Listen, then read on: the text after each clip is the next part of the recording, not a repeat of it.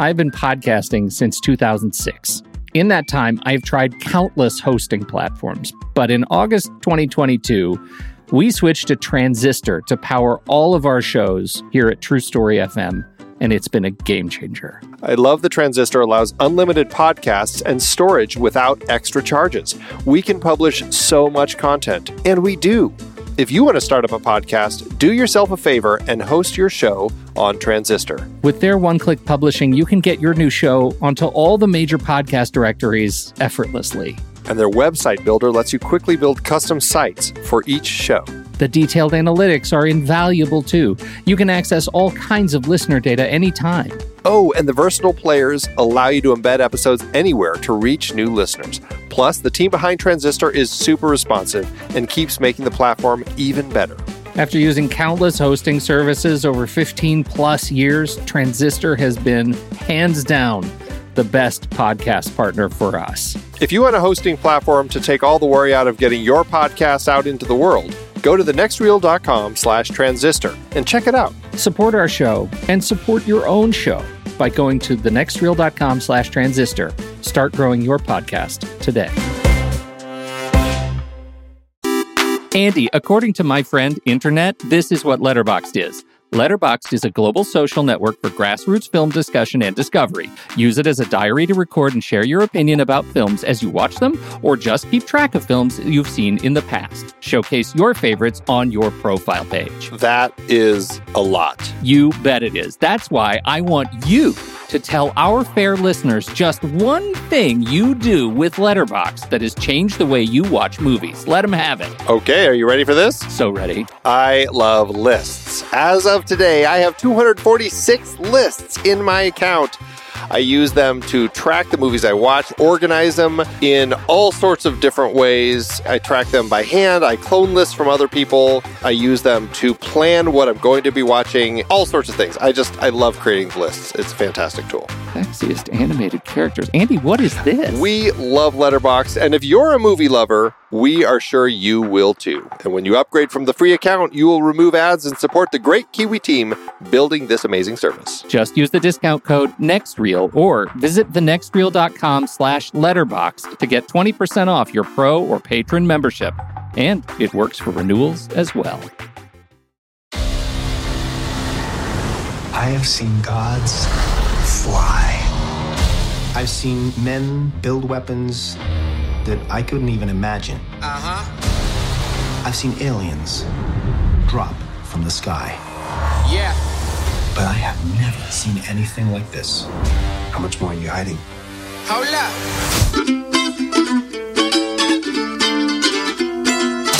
Hello, hello, hello. This is the film board from the next reel on rashpixel.fm. We spoil movies, and tonight we are going to flip and spin and claw our way into Black Panther, the 18th movie in the official Marvel Cinematic Universe, and sandwiched right in the middle of phase three of Disney's master plan to control the weather in movie theaters near you for the rest of yours and your children's lifetimes. Our gang of thugs fanned out this week and boarded a spacey looking hovercraft for a trip to an African country, cleverly hidden smack in the center of the continent. And we've now gathered tonight to regale you with the tales of Wakanda. So let's introduce our hosts so we can find out about their excursions. What do you remember most about the hidden homeland? Steve Sarmento. Well, I think the monarchs in the uh, Marvel Cinematic Universe need to learn a little bit about infrastructure. Both the King of Wakanda and the Grandmaster from Thor Ragnarok. They have really narrow streets with lots of foot traffic. Come on, there's lots of people.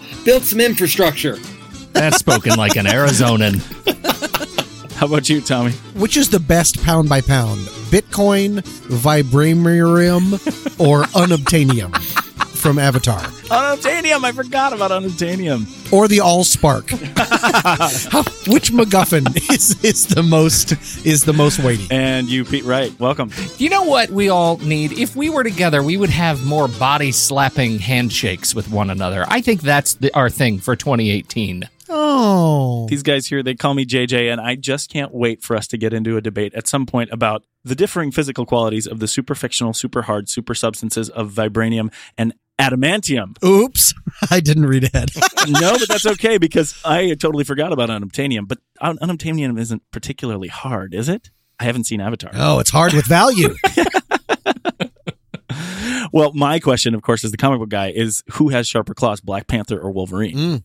Because again, super fictional, right? Both super hard. And do Wolverine's claws like pierce Captain America's shield because that's vibranium? Uh, these are the things that keep comic book fanboys like me locked in ridiculous debates for hours. But we're not going to focus on that because on this show we talk about the movie. And you folks listening can find more details on this show about movies and all of its sibling shows about movies at thenextreel.com. Also follow us on Facebook and Twitter and Instagram at the next reel to get lots of our other fun movie interactions on the interwebs. The way to maximize your movie multifecta with us is to support the next reel on Patreon and get access to our show's drafts feed, along with other special ways to connect and chat with us beyond this podcast itself. So check it out. It's at patreon.com slash the next reel. All right, let's get in and marvel this thing up. Let's start with your initial thoughts. Uh, Pete, how about you? What'd you think? Uh, I was very excited about this movie. This, I, I think, I said so long ago that of all of Bla- of uh, Marvel's upcoming slate, this is the thing I had been most excited to see, uh, and I think the first two thirds of the fil- film really uh, delivered. I uh, the the quiet moments were the moments that I think were most uh, m- most beautiful and most interesting, and the things that that I think it was clear that the filmmakers wanted to do with Black Panther, and the third of the movie uh, represented what they the the thing the, the list of boxes they had to check uh, because they are part of the Marvel universe, and Sure. uh, mostly I was in a delirium thinking about Tommy the whole time. How is he possibly going to manage talking about the last third of this movie with all of the fake things? Fighting fake things. It is just magnificent. Well, how about that, Tommy? How did the fake things fighting fake things uh, sit with you? Oh, that end. I mean, that was like a hobbit riding another hobbit. Let's just put that aside for now. Um, I went in, uh, with low expectations because I'm not a Marvel or uh, superhero guy, as we all know. Uh, but then unfortunately, those got sort of mitigated by the fact that the hype was so big. What I can say is I really did respect and enjoy a lot of this film. Most of the things had nothing to do with superheroes. I really liked a Yeah. lot of the stuff and the superhero stuff, kind of in a slight way, getting um, uh, along with what Pete was saying. The superhero stuff really got in the way for me, but we can go into that later. So I was okay about the movie. Okay, that's uh that's a good place for you to be, I think, coming into a Marvel movie. How about you, Steve? What did you think? Well, I went in with you know no expectation since I hadn't seen any of the trailers, so I just really didn't know what to expect other than the typical Marvel fare. But I was really pleasantly surprised because this is the movie that Thor should have been. I mean, when we, we we've got a really compelling story about You mean Thor one when you say that, right? The first yes. Thor. Well, yeah, I think even the Thor arc over the you know the three of them because this is really about how you know the role of a, a leader, you know, assuming the throne and his responsibilities to his people as being a leader of those people and his Hmm. nation and the challenges, and it, it really delved into that. And there were no sky beams destroying the universe. This was really confined to Wakanda and what was going on there, and it built that world, got us into it, and gave me a, a great thrill ride. It gave me all the the light comic moments I expect from a Marvel movie. It gave me all the big, you know, battles. It hit all the points. I had a great time with this. Well, that's awesome. It sounds like we all had a generally positive feeling about it. For me, it, for me, it was uh, it it really felt like a traditional three act structure. I I don't know that I've seen a Marvel movie where I can really pick out the turns for each of the acts, and that was really interesting to me because I feel like they they dealt with the execution of those three acts in a unique way, in something that hasn't been done in of, in other Marvel movies, particularly uh, the early kill off of the Klaue character, uh, and then the whole nature of what happens after that being enclosed in Wakanda. And now you have instead of expanding the universe as we go through the story, it actually came a little bit closer close closer in, and I felt like that made it more easily digestible as a standalone movie. So that might actually connect to what you're talking about, Tommy. And then the, for a big hit for me, and I don't think we usually talk about this enough, is that it was hugely different music, and it was a really there were really powerful music cues for me that were so different from any other Marvel movie out there. Did you guys have any points that you found when you were watching this? Steve, I like the contrast that you make to the Thor universe. Did you find any other uh, things that you found were particularly unique about this in the whole, you know, space of Marvel movies that are out there? Well, you know, I think what's interesting about this one is that it it really is a celebration. I think that uh, Ryan Coogler and, and Joe Robert Cole and and the the whole team they they came together to really show us something that was a, a really truly culturally different, um, you know, uh, film in this Marvel universe. And and there's so much I know that I just don't and can't understand uh, because I don't have a sense of the history and uh, the the uh, sort of cultural development of the you know African nations, and I feel like I'm missing a lot of the punch. But I still was so deeply rewarded by uh, the colors and shapes and decorations and the makeup and the the sort of the the nods to the tribal uh, you know histories and uh, and how they used all of that to root the technology and uh, the design of the of of the you know the James Bond table walk, you know the the sand table. I mean, some of the gadgets in here we've just not seen before, uh, and and I I really appreciated that. I think the production design was truly exemplary in this film. Yeah, I agree. And you, you brought up color. Color was a big thing for me in this film because I get frustrated lots of times in action films when I cannot tell who the different sides are.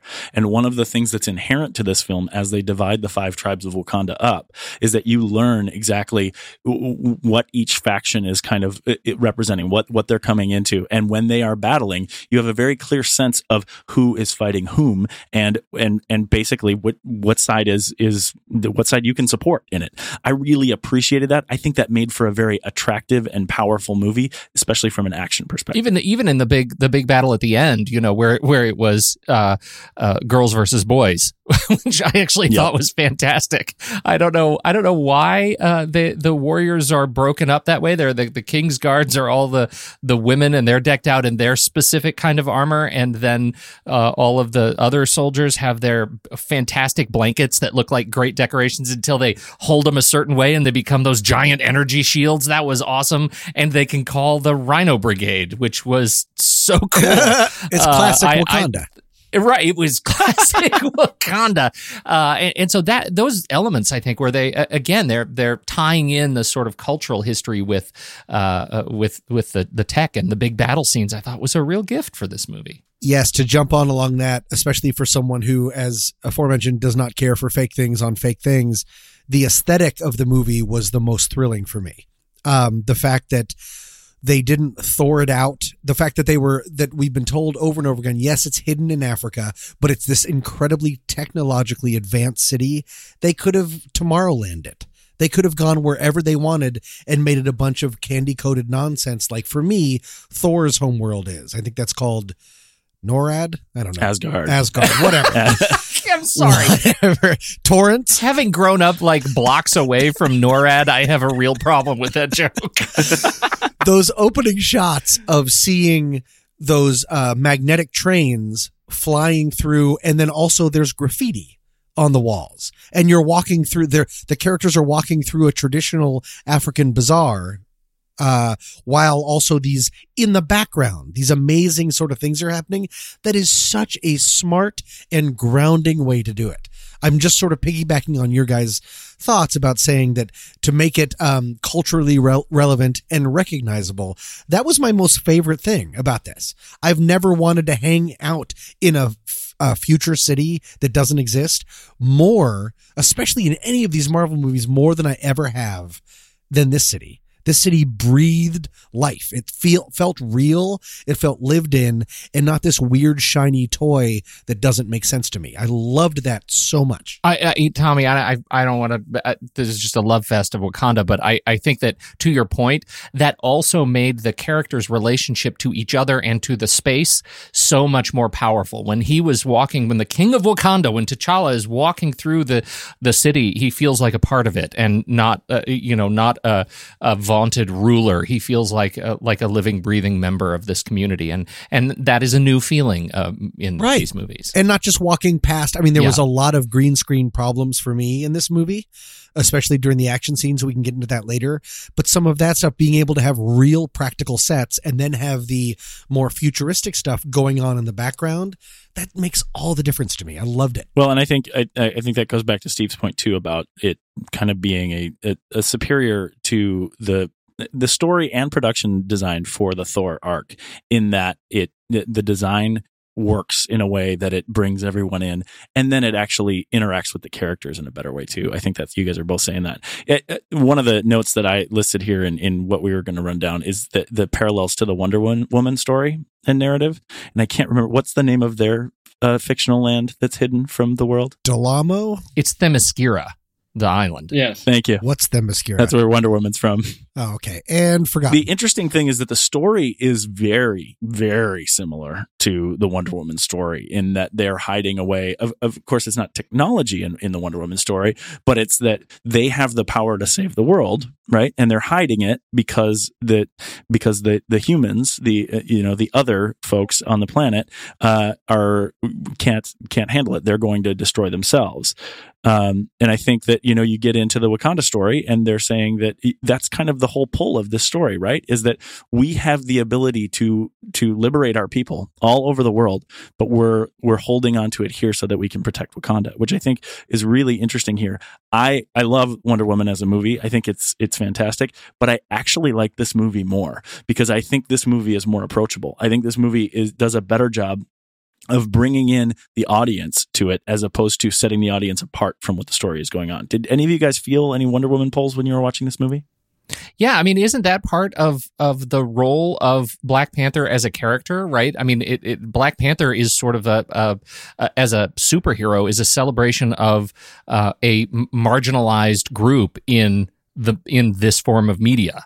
And so is Wonder Woman in in some way, shape, or form, right? It's ta- they they both have taken on this uh, this mantle of lifting up uh, and and building power around a group that is marginalized uh, that has been marginalized in the media and and beyond uh, uh, you know and I, I think that's uh, to me that's a that's a, a really powerful parallel the, to me, the I, I see the parallels in sort of setting up these heroes, but what's totally different in the story that we're told in Black Panther that I find really compelling is this story really focuses on the relationship between the king and his land and his people, whereas Wonder Woman is about her sort of discovering her own identity and going out into the world.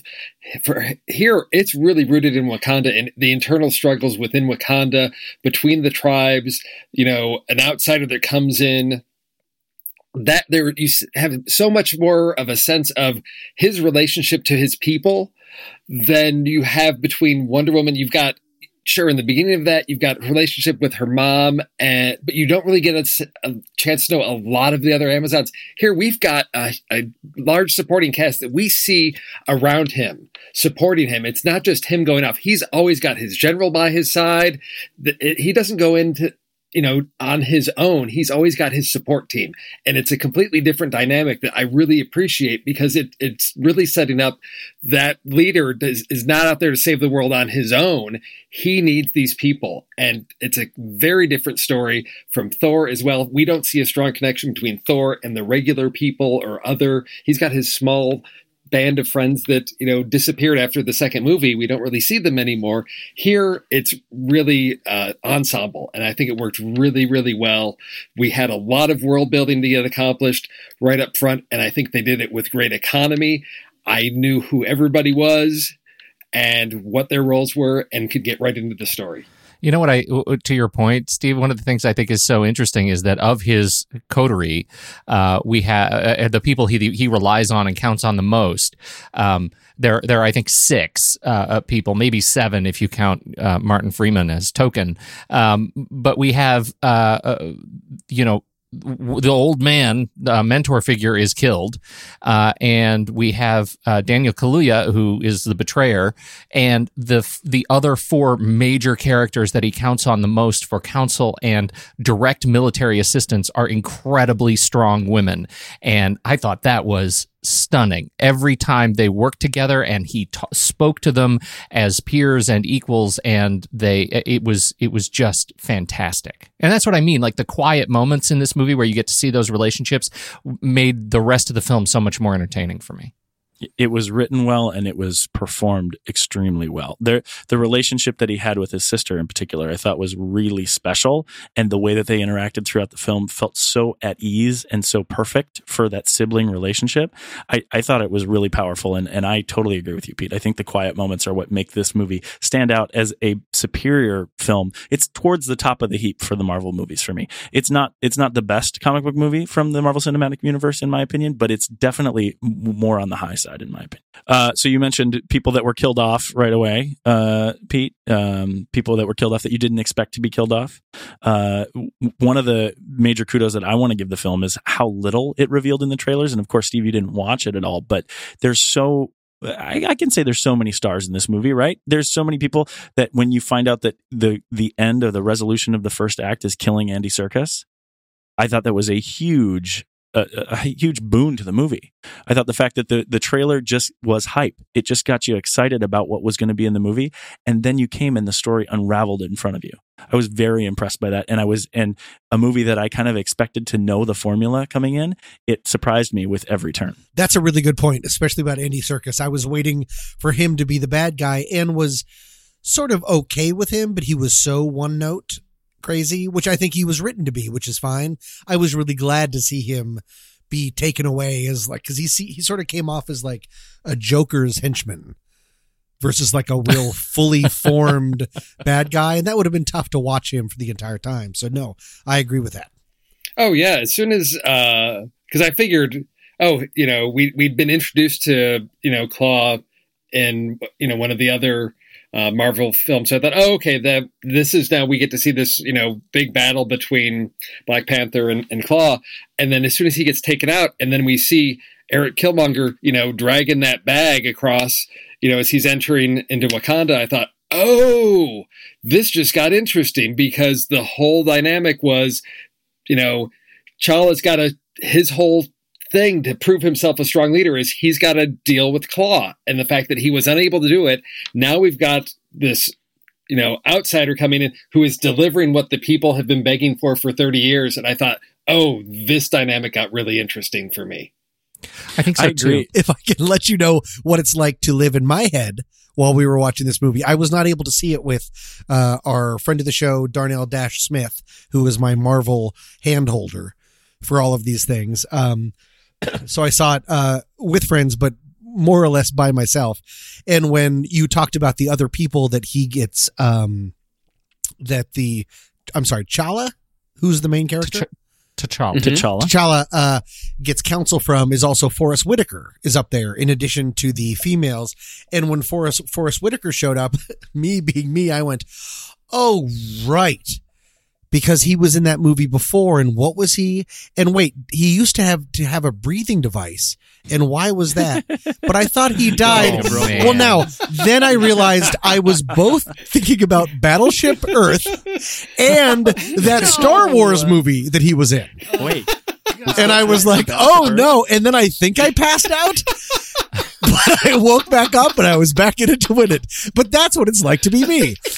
No, because I can't keep my fantasy uh, people, so I just I conflated everything and then it all worked out. So back to the real conversation. Oh, man, I am so sad for you, Tommy. I really am. You should you, be because it's such an adventure. Wars. It's such an adventure to be me.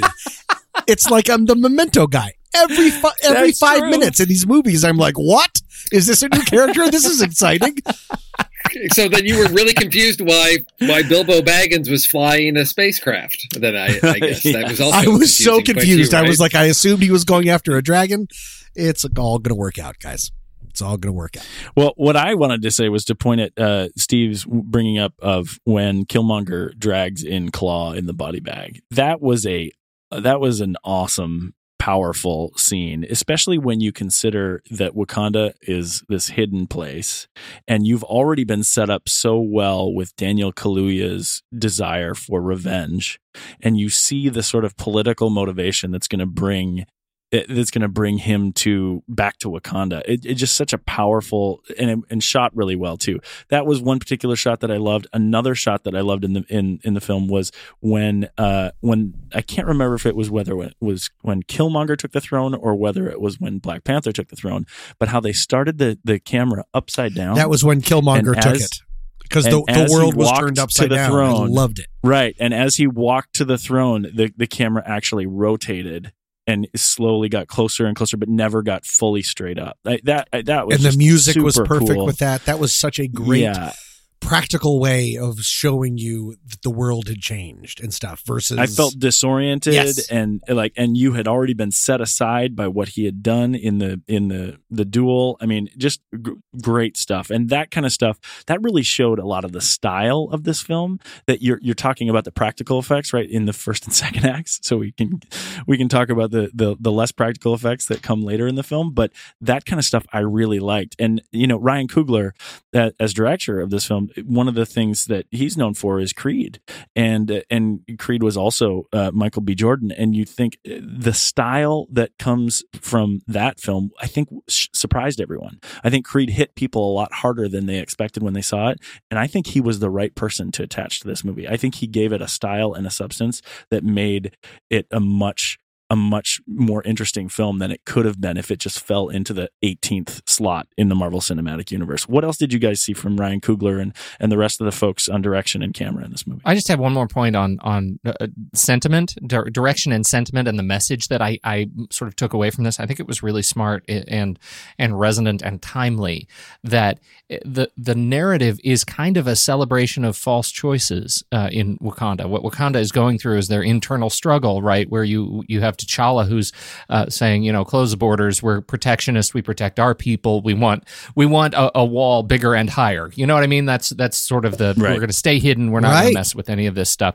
And then you have uh, uh, Kill- Killmonger come in, who is politically antithetical to that message, which is we're going to send weapons to the people, and we're going to rise up, and we are going to arm the world and and take it back. We're going to be the strongest uh, military power on the planet. We are going to be the strongest. So you have protectionist and you have military strength, and actually those are false choices, and that's what the that's the overall lesson of the movie at the end, which is you know what? We have a lot to offer and we can do it smartly. You know we can we can be politically active and visible on this planet and contribute. And we can do it in a way that is uh, that is balanced and even-handed and not damaging to our people. And so for me like that dance between those false choices uh, make wakanda great again and you know uh, oh my gosh close the borders. Like there there is a uh, it, it- there was a real power to that. And by the time it ended i found I, I felt like i sort of was able to let go of my breath. You know i'd been holding my breath a little bit um, uh, you know, logically. Uh, so when they said you know this is going to be our uh, we're standing on the site where our father killed our uncle and this is going to be the wakandan outre- outreach center and you're going to run the How science. great was that? Uh, that was Yeah. just a, a really beautiful beautiful moment uh, in, in this movie and i think it's watershed for the series. I think this is this is uh, uh, you know I, I think it's actually going to going to be much more interesting to have Black Panther in this universe. You know, Entertainment Weekly actually came out and said that, uh, well, number one, they thought that this was the Marvel movie for people who did, don't like Marvel movies. And secondly, they said that this is going to change the way that people watch Marvel movies after this. And I think that it sounds like a bold statement before you see it. But after you see it, and for exactly the reasons you're talking about, Pete, I, I, I agree with it. I think, you know, you think about that first toss away smile in the first cutscene when you have him standing before the UN and they say, eh, "Can you tell us what you know an, a, a subsistence agrarian country is going to be due to to help the, the the technology and the and the thriving nature of the rest of the world?" And he just smiles. That's a great point to show that uh, you know if we work together and we work together the right way we can we can accomplish amazing things i think it's a really powerful statement as well I also like that it's very, very timely, but not a one to one kind of situation. Like Yeah. Pete brought up, it's two false choices.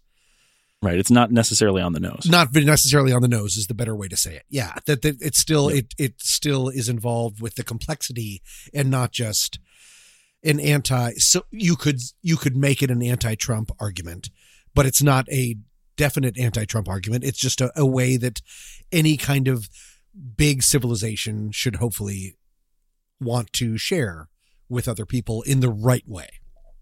Well, and the, the, the act of wrestling is the act of governance, and this is much more an anti-politician uh, film than you know for much of it than it is a um, you know anti one party or another. But uh, I think it I think it handles uh, this very smartly, and interestingly that that T'Challa himself as a character, you know, he goes he bounces around between having powers and then drinking the juice and not having powers, and then having powers again and drinking it and not having powers, and uh, you know I think in it, the the dance between his humanity and having to face the challenges of uh, you know the the con- the, the waterfall fight challenges uh, as uh, as an unpowered man and kind of losing uh, it is a big deal, right? That that it turns out he has to be vested with a certain amount of p- this political, we'll call mantle, uh, that is represented by the the cowl and the suit and all that, in order to exercise his leadership. And without it, yeah, he can be beat. But it turns out that the right person with the right gifts actually can can uh, you know lead uh, like a hero politically, you know, and not. Yes, and my favorite line in the entire movie, and I'm paraphrasing, I don't know if I'm getting it, was it's very hard for a good man to be king. Oh, Yeah. yeah. Yeah. I think Yeah. that's an amazing line.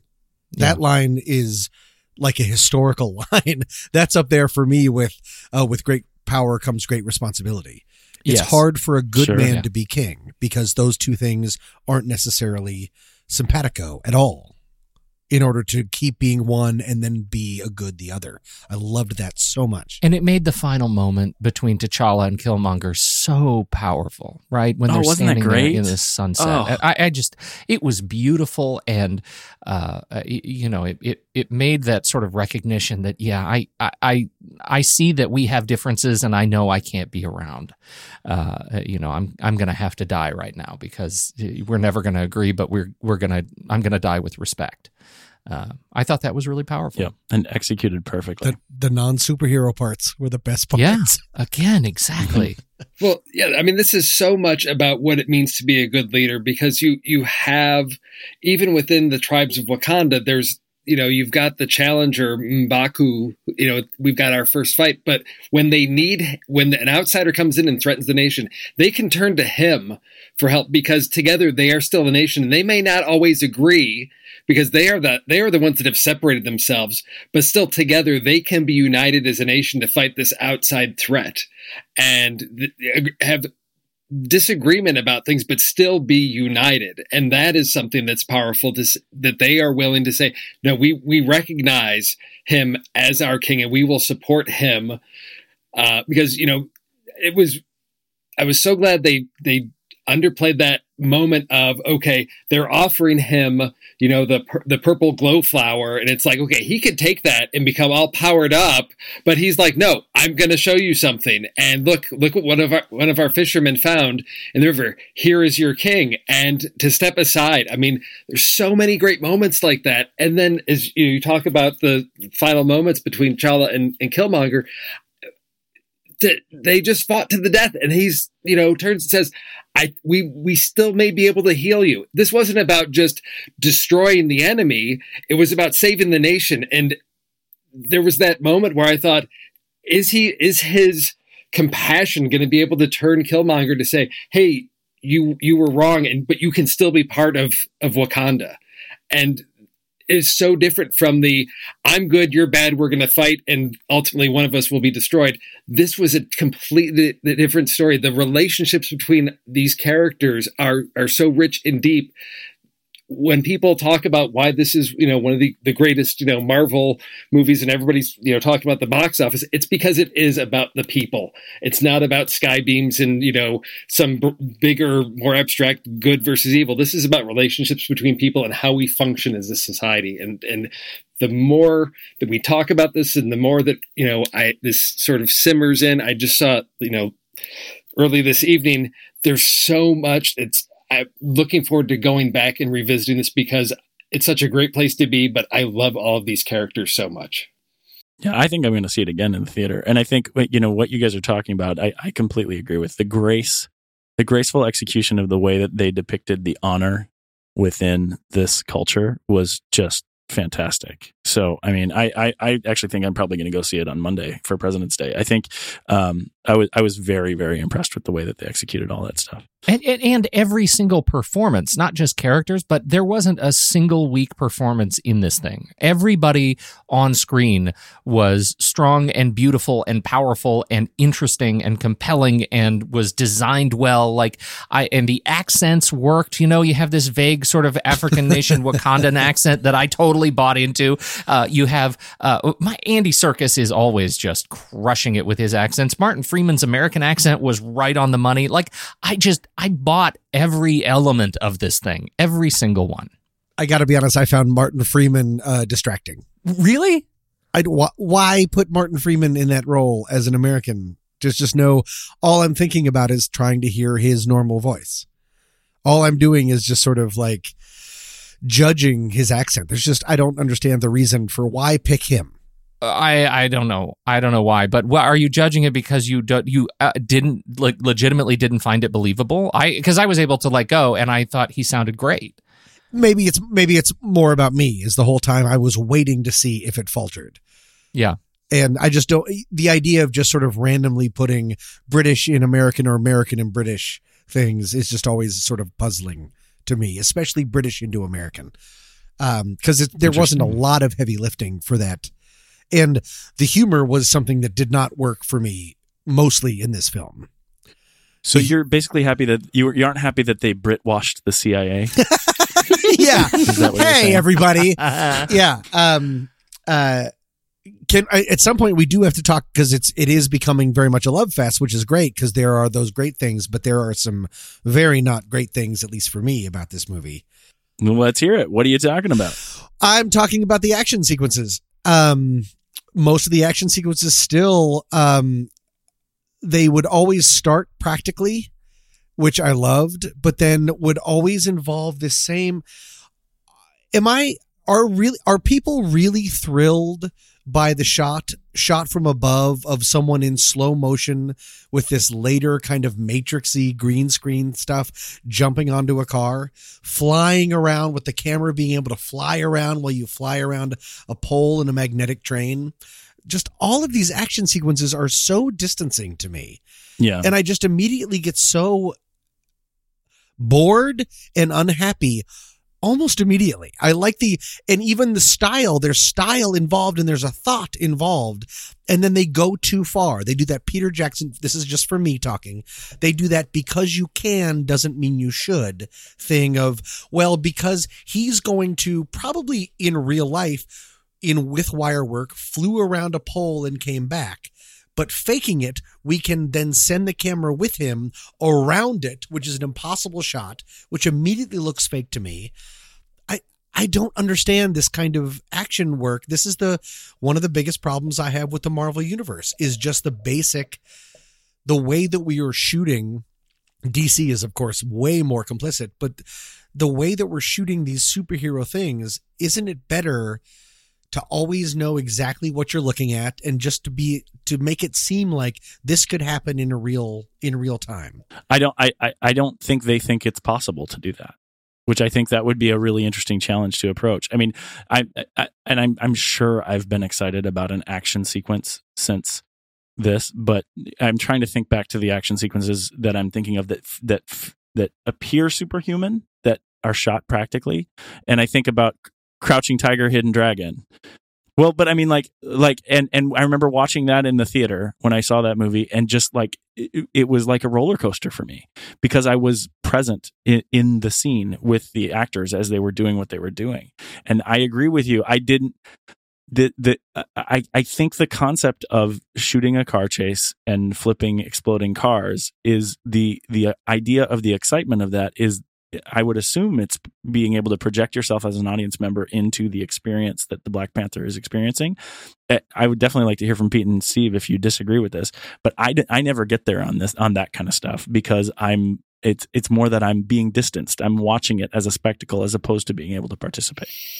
Well, I I guess one of the things that I always keep in the back of my mind with any of these superhero movies is whether or not to a certain extent they're trying to recreate what the visual experience of reading a, a comic book or graphic novel is and the way some of those shots are framed and set. And I, I mean, I think that there was, I think it was the first Iron Man. There's a, there's a sh- shot when he's like in the Middle East and there's a tank or something. And just the way he's like framed off to the right third of the frame, I'm like, oh, I can totally see this. And, you know, there's the whole, you know, Avengers where they're all sort of like lined up. There's so many times I've seen moments where I'm like, that's the cover of a comic book. That's the two page spread.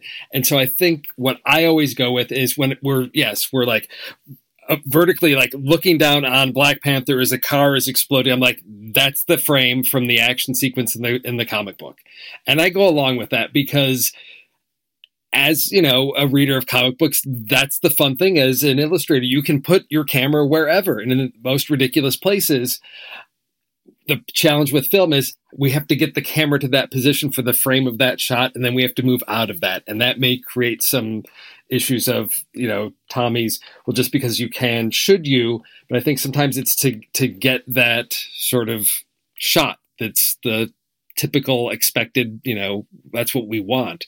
Uh, so i i embrace that and and go with it because i know that i'm being manipulated and i i just go along with it uh, because I can capture those few frames and go, that was all for that moment there, and I'm willing to go along with it because to me the reward of that framed shot sometimes is rewarding enough for me.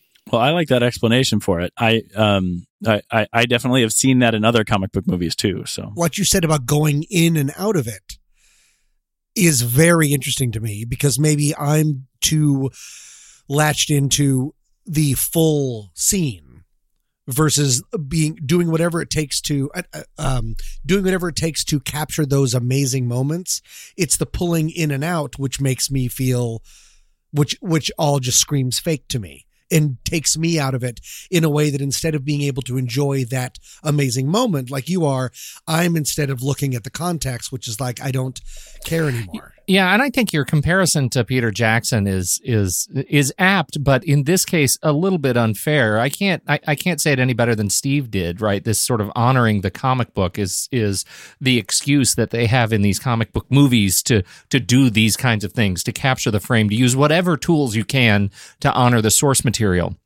Peter Jackson was not honoring the source material right. when he did some of the things that he did in that movie. He was honoring himself uh, in those movies. And so, you know, in this case, I, I, I find that when I'm in the movie, when I'm sitting there and I've got my popcorn and my kids are next to me and it goes into these explosive sequences, uh, I am thinking more about just the, the excitement of the moment. It, I'm, I, it didn't take me out of the movie in this case, but I, I did find, you know, as I've said before, I, I just found the stronger moments were the moments that that were the, the the quiet ones and not the big explosive ones. These were a means to an end, and we have to have them. And they were they were fun, frolicking sort of examples of of a team of special effects, uh, you know, artists doing great work. So let's I, I just let that be that. And and I guess I would say I don't think we need to have them. I think that too many uh, too many special effects people like we talked about this a bit in Guardians of the Galaxy too of or wait I think was that the podcast that I fritzed out on? Either way the the the scene in every one of these movies where there are two superhero people flying through the air punching each other while flying or recently falling through the air which happened in this movie punching and punching and the cameras kind of zooming in and out I honestly ask, is anyone feeling anything? I don't, I posit they are not.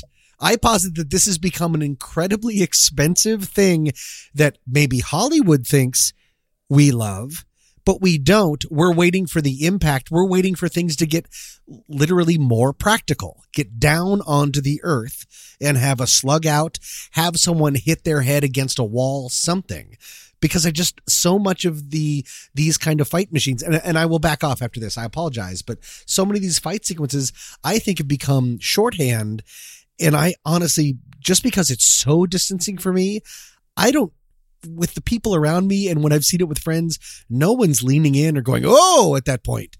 I feel like isn't everyone kind of bored about some of that stuff? Flying through the air, punching. There is a massive audience that you are not accounting for. And that audience is sitting next to me in this theater. And they are 11 and 15 years old. And they were absolutely leaning in to those big moments. And they have to account for this, this different, I, you know, I'm, I, I might be with you on, you know, I, I can't stand the falling through the air. It looked like a, like two Gumbies that were stop motioning, like throwing themselves around in the air. It was not great. But I tell you, my kids were on the edge of their seats for those sequences. So you can't, you just can't discount that huge audience. They are not bored. Fair enough. I might have a thesis to deliver about something about this at some point. Well, you But know, no, I- I, but, but I, I want to defend. I, I have Yeah. to defend your your thesis here because when you, with probably still one of my very favorites of the entire series, which is the the Winter Soldier, and it is in large part because they didn't do that. Right? It was much more of a uh, you know the the fight scenes were much more grounded and fisty and you know yeah they threw the the shield around and it bounced off of stuff, but you know what? We didn't get that Gumby feeling in in Winter Soldier like I did in this movie. And the sure. airport sequence. and I just Which yeah, one was well, and that? that that was Civil War. That was Civil Um, War. Yeah, that was incredible. I thought all of that fight scene was incredible. There was a lot of Gumby for me in that fight scene. I felt like there was still a lot of digital, but it was it was much more character based. But I would say, Yeah. like, I still have this curiosity. Uh, you know, what would it have been like if there was a Black Panther movie that was grounded like the Bourne Identity? You know, that had Right. that level. That's what of I want. I want. I want a John Wick, but with superhero powers. Keep the Yes, camera down right. on the ground. Just Right. show That's us so practical. much to ask. That's but that's all I. characters that's like what I want. the Black Panther, like Daredevil, Yeah. like Batman, like you know the the rumored Moon Knight when it comes out. Yeah. Those are the movies where you have the opportunity to do that because they have the kind of powers where you don't have to Gumby it. Yeah. they have the kind of fight scenes that you can do the martial arts. You can do wires. You can do practical things that make things look great because it's been done before, and you should infuse it into this universe. Daredevil on Netflix. The first season of Yes. Daredevil had some of the most breathtaking action scenes I'd ever seen, and they might as well have been. the hallway fight scene. Oh my god, insane! Yeah. insane. But I guess Yeah. it, maybe that doesn't work as much if you have a magic hammer or a heat vision or a magical sponge or whatever all these characters have. I get it, but there's still. I still think that there's ways. I would like to say, and I promise I will let it go right now, but that I think that even with the flying through the air stuff, the people are still really waiting for it to get down to earth. And when you're down to earth and it's more practical, ironically, that is what is more shocking and exciting for us now because CGI took us so far the other way. I think we really are looking for a grounding for all of these action scenes. Yeah, and you know what's interesting about that? The sequence before they fall, immediately before they fall, right, where we have my uh, Killmonger and he's uh, you know taking on the sister and the and and uh, Danaguri uh, uh, Okoye. That that was a fantastic bit of fighting, and even though they were doing things that were significantly enhanced by visual effects, uh, it, it still was it, like the Civil War scene we're talking about. It was Punches grounded in those landed. characters. Yes, Yes. yeah, Yes, I, I, I so. totally agree with you. I really do. I, I, Okay. on, on those points. So we're in violent agreement. I think we we call it. I agree with you more.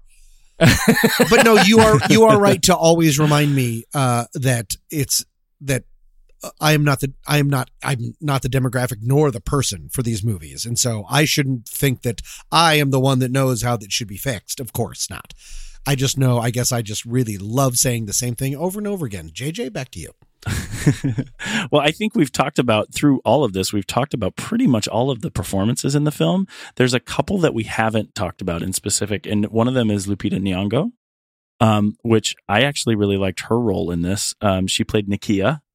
Um, what did you guys think of of Lupita's performance? oh my god, she was so beautiful, and I can't help but think like I. I was so bummed uh, watching this movie and then thinking about her role getting so dramatically cut from you know Star Wars stuff. Uh, obviously, she was you know playing a CG character, but I just thought she was great.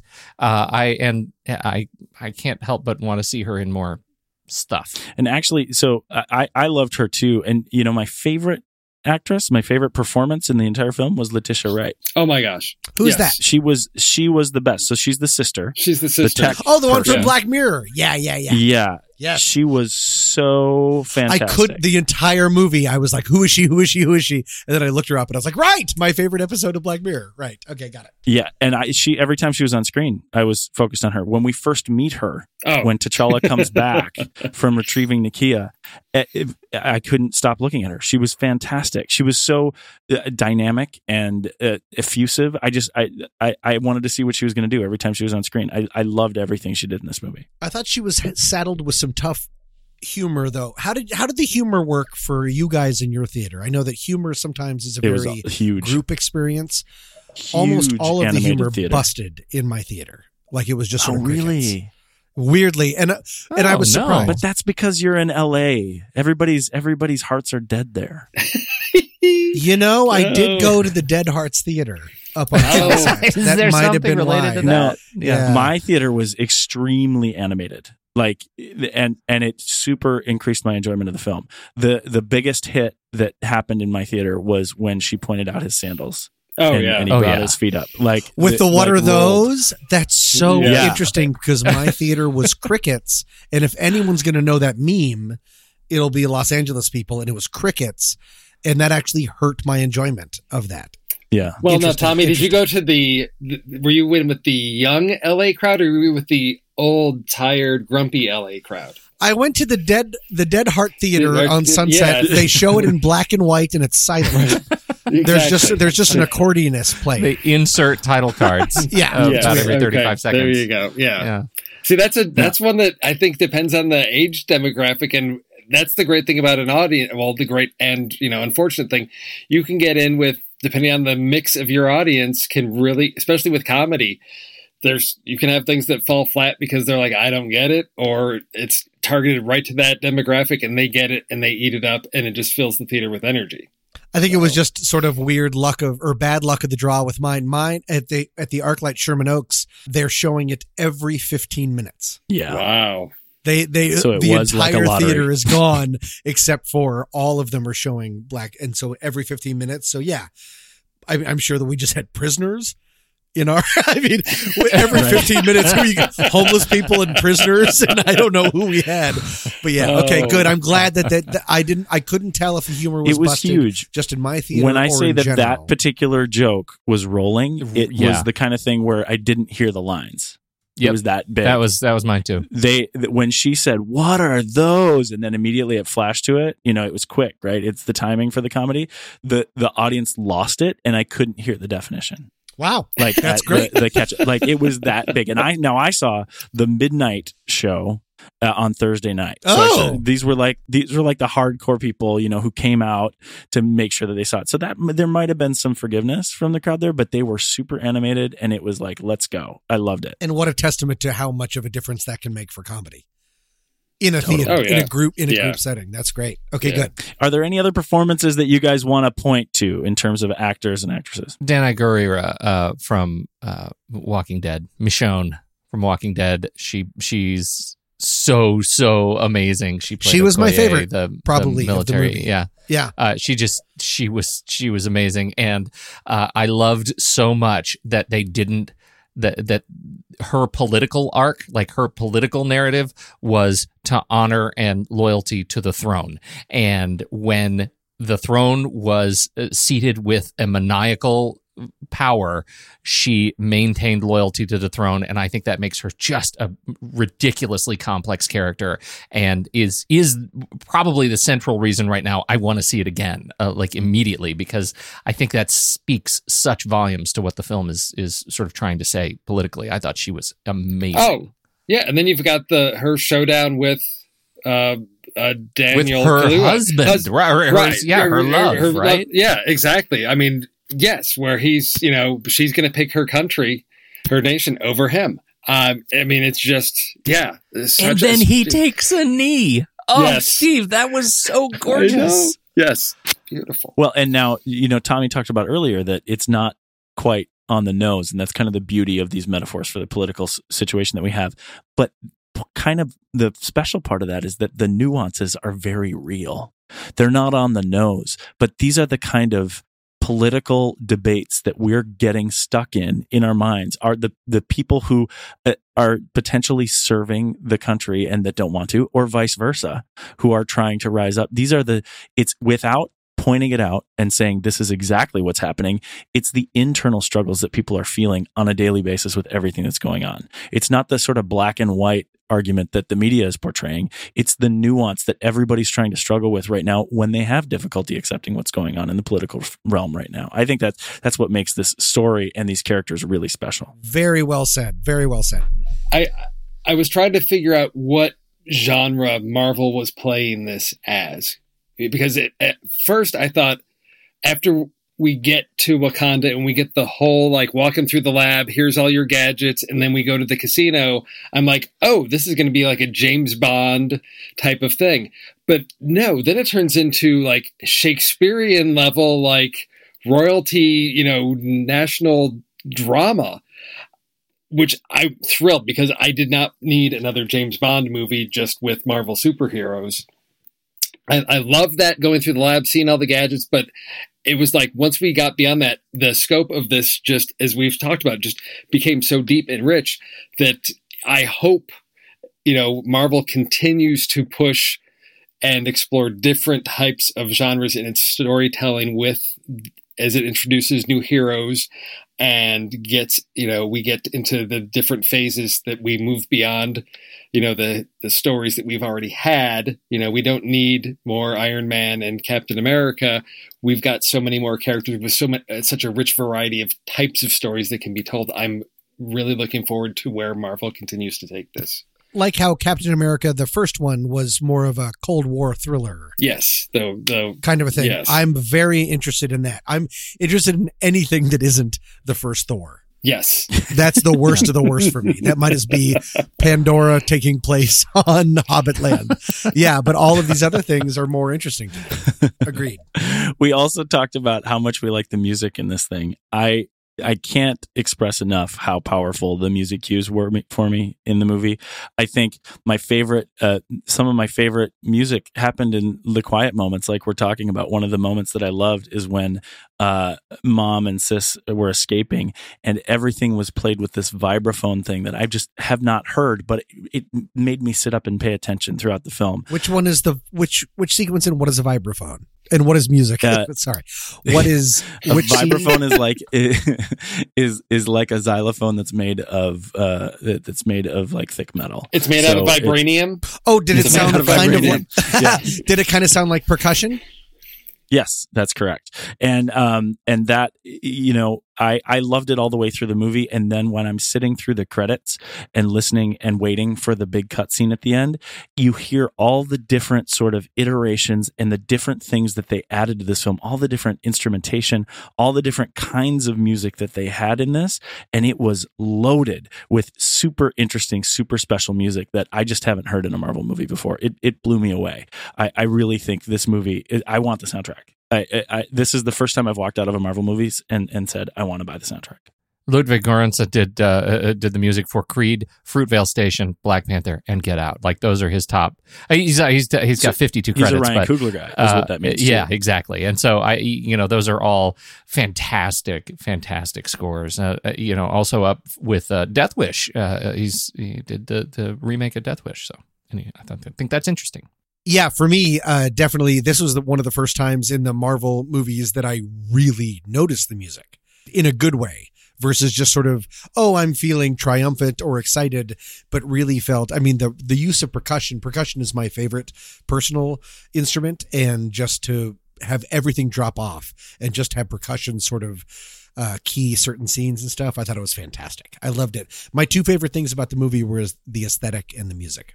So we already talked about our theater experiences. One of the interesting things that I do find is that on Rotten Tomatoes right now, it's showing up as a 97% for critics. Wow. 97% fresh for critics, which is amazing. But the audience is coming in at 74%. What do you think that uh, chasm is all about? I don't know. Maybe it's Tommy's thesis. I think it's too much hype. Yeah. So people are so there's haters coming out to drive it down. I don't think haters. I I don't oh, think I don't yeah, think you're necessarily yeah. a hater if you were uh unoverwhelmed. Unoverwhelmed? What's a what's a real word sure. for that? Underwhelmed.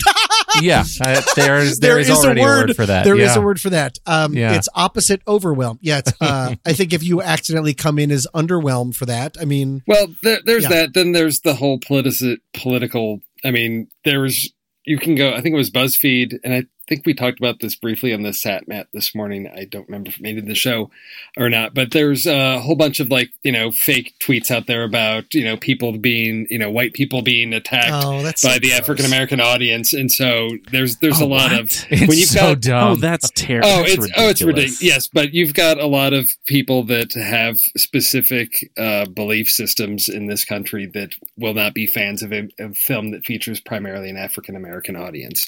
Unfortunately, terrible. In 2018, this is still an issue. So, Well, to fly in the face of that, it's good to note that Variety is saying that this movie is going to shatter box office records for February. oh, yeah. They're saying that it's going to be upwards of about 200 million. And similar to what you're talking about, Steve, they also noted that uh, a lot of times there's this sort of prevailing belief that uh, that a black culture based movie cannot cannot perform on the international stage.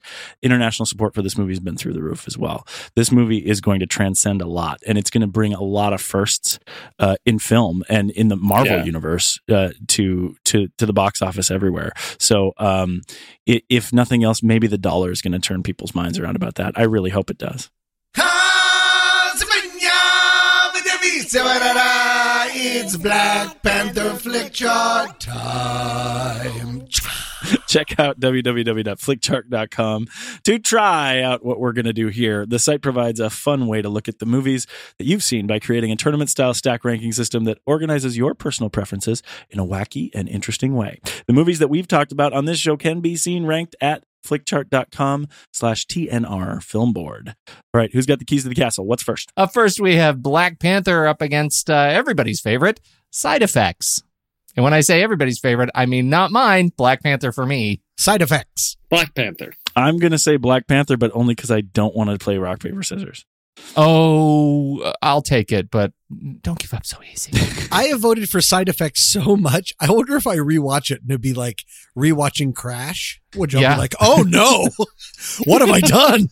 I thought this was a great movie, and it's what's it's a garbage film. Okay, go ahead. Next up, we have Black Panther versus Demolition. Demolition.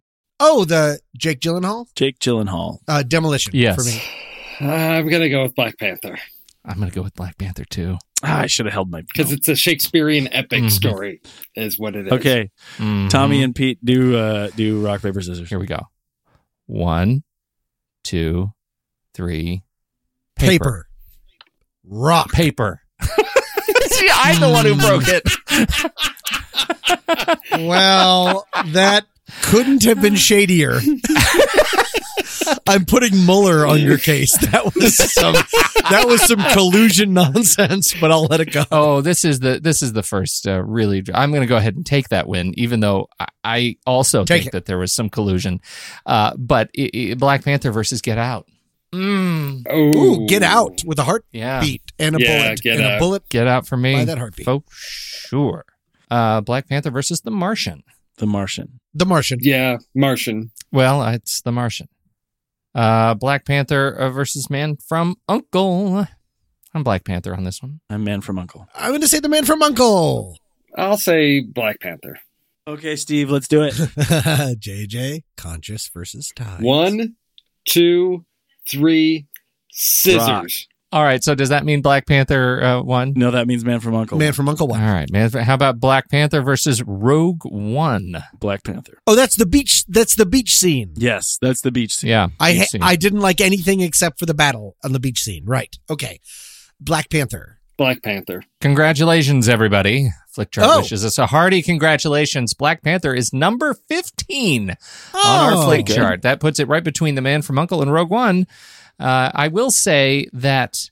Uh, i- i- interestingly, up ahead of it, let's just look at some of the ones that won. But Blade Runner 2049 is still number one. So we have Blade Runner, Star Wars: The Last Jedi, Star Wars: The Force Awakens, Logan, Gravity, Edge of Tomorrow, Molly's Game, Kingsman: The Secret Service, Get Out, Split, Guardians of the Galaxy, The Martian, Doctor Strange, Uncle, and Black Panther. So, um, I, Sounds about I, right. I think that's a pretty legit placement. I don't think I would rank it higher than uh, uh, than anything else, other than Man from Uncle. I agree. I agree. And for my uh, Letterboxd ranking, I I was going back and forth between three, three and a half, and four. I think I think it deserves a four star ranking here because it's so special in those quiet moments. So I'm going to give it four with a like. I'm a four with a like too. As am I. Four with a like. Three with a like. Well, the math is 3.75 With a like. uh, and a heart. Uh, and so that makes it, uh, I don't know, can I do three point? I don't think I could do 3.75, Tom, breaking math. Then I bring it down to a two. Not going to help. nope, nope, it's too late. So that that actually, may, I think we we I think the rule is, and I forget the rule every time I need to call on the rule. I think it's we round up. Uh, Yeah. So Yes. it rounds up to a four with a like, and uh, that is uh, awesome. So there we go, four with a like, Letterboxd. Where do we go from here? Next month in March, and way at the end of March, I think it's the last weekend in March, is one that we have been talking a lot about on our Discord. That's Ready Player One. Woo! I'm excited about this one. And I am crazy excited to see that movie. Has everybody here read the book? Yes, Yes. I don't think that matters based on the trailer that I saw before Black Panther because I saw lots of stuff and I said, that's not even in the book. They're changing lots of stuff. I'm very much looking forward to this because on the rereading the book, I have some issues and I think they may have fixed some some story moments to make it a lot more entertaining. Palatable. Yes. Yeah, well, and hopefully it translates to film the right way because I think that that book, I think the book has a lot of difficulties for that. I think I, I think it's interesting because I think that no matter who's on the show with us, I think we've all have read the book. I think this is a first, definitely a first for since I've been on the film board where we've all read the book.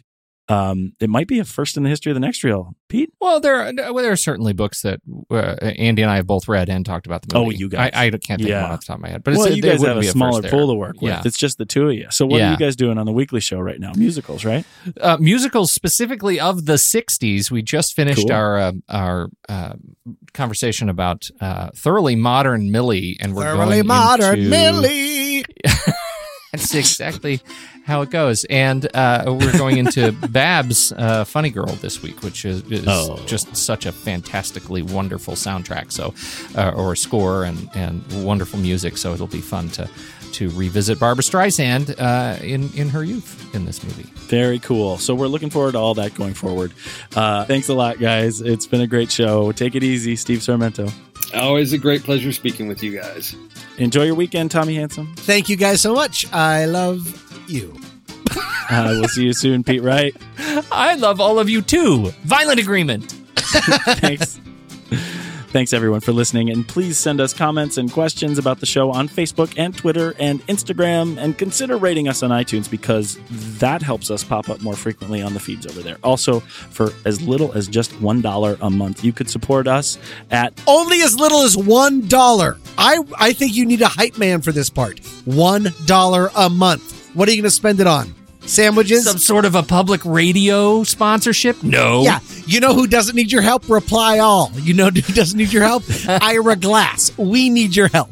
Let's just That's say, true. if you were a subscriber right now, if you were a, a supporter of this show on Patreon, you could be listening to this gold, this podcast gold live as we record it. That's right. Yeah. Oh, it's wow. open. The live show is open in our Discord if if you were a Patreon subscriber. There you go. see that's pretty cool. And if you give as little as one dollar a month, we will personally uh, introduce you to Ira Glass. JJ, go ahead.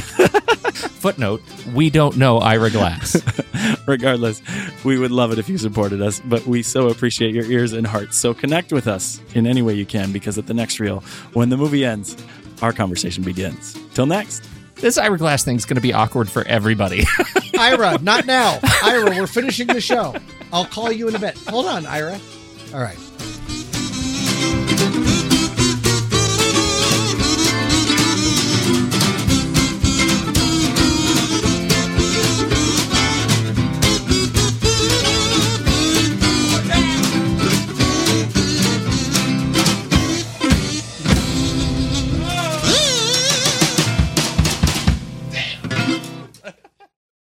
So, Pete, I want you to talk about the post-credit thing because it sounds like from our conversation you understand it a little bit more than than than I do. Um, what what what did you see there? What came out in the post-credit scene? Okay, well, uh, I I actually am thinking about the second post credit scene, and now suddenly I can't even remember what the first po- post credit scene was. the first post credit scene is the UN scene where which I think is a great speech Oh, that yeah. I just want lifted where he talks about and I found it actually somebody posted it's Wakanda will no longer watch from the shadows. We cannot, we must not. We will work to be an example of how we as brothers and sisters on this earth should treat each other. Now more than ever, the illusions of division threaten our very existence. We all know the truth. More connects us than separates us. But in times of crisis, the wise build bridges while the foolish build barriers. We must find a way to look after one another as if we were one single tribe.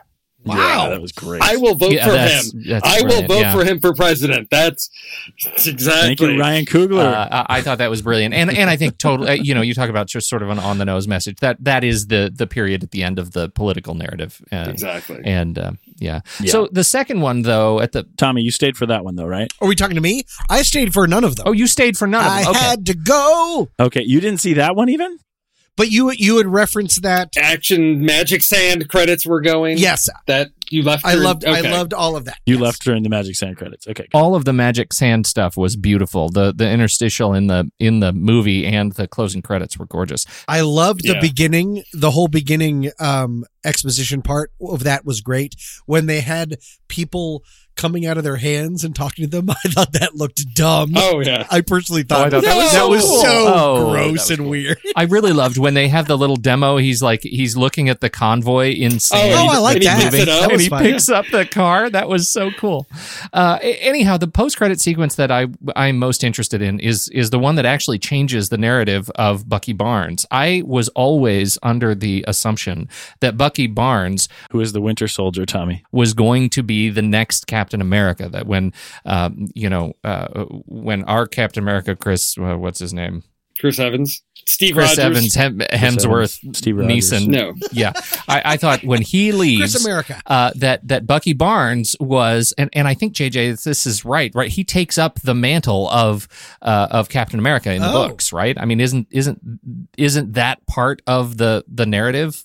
Yes, Yeah. but there's but there's been many Captain Americas other than Steve. So yes, he was at one time. Bucky was at one time Captain America. There is this other character uh, in um, in the Wakanda narrative, right? In the Black Panther narrative, uh, the a young boy named Hunter uh, and his family crash in Wakanda, and the parents are killed. And it's a young white boy, and the boy is taken in by Wakanda, uh, the the people of Wakanda, and they raise him, and he is trained, and he is given all of the great gifts of Wakanda as a as a native son, uh, and he becomes uh, essentially a, a, a kind of a spy. I, I really thought that in this movie they were actually going to take us down the the direction of of Hunter's story with Killmonger. Right? It's it's it's very much a um, he's he's a warrior. He's raised as sort of a warrior prince, I think, and he is he's given all of the the trappings uh, and gear, and he be- takes on the mantle of the White Wolf, and he becomes sort of a spy for Wakanda. Uh, the White Wolf and um, uh, Black Panther aren't buddies, but they have a collegial relationship with one another, and th- it, that is sort of an important thing. Well, now we have this final closing sequence. Um, we are introduced to, uh, you know, the the sister is there, and Bucky Barnes, and they're on the edge of this this uh, lake. Bucky comes out of a hut. He is clearly now um, no longer in uh, stasis. His she has found a way using Wakandan technology to fix his brain so that he can't be triggered and created into and, and turned into a you know mindless super soldier as he had been Who's she? Little sister? Yes. little sister and and he still has no arm because you remember his arm got got blown off right? Or, or taken off and so now we have him in this position of being in Wakanda. We're pretty sure he's going to get that replacement arm. Where if he gets a replacement arm in Wakanda, it's going to be vibranium.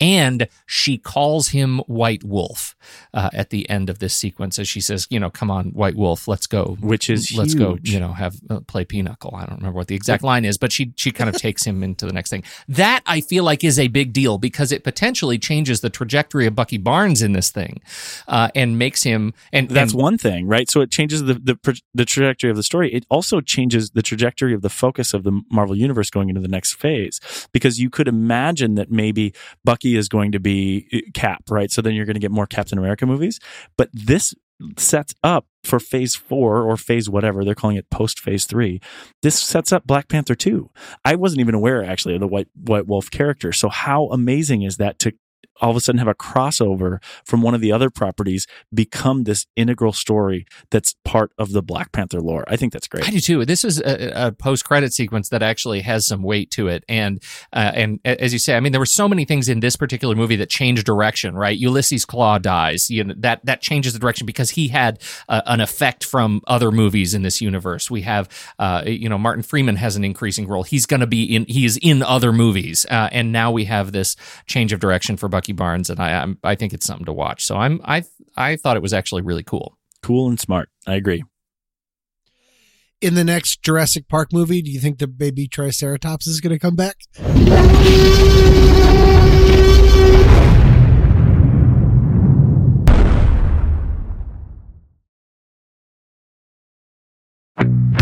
You know what I got the other day, Pete? Stephen King's latest. Want to borrow it? Do you know who you're talking to?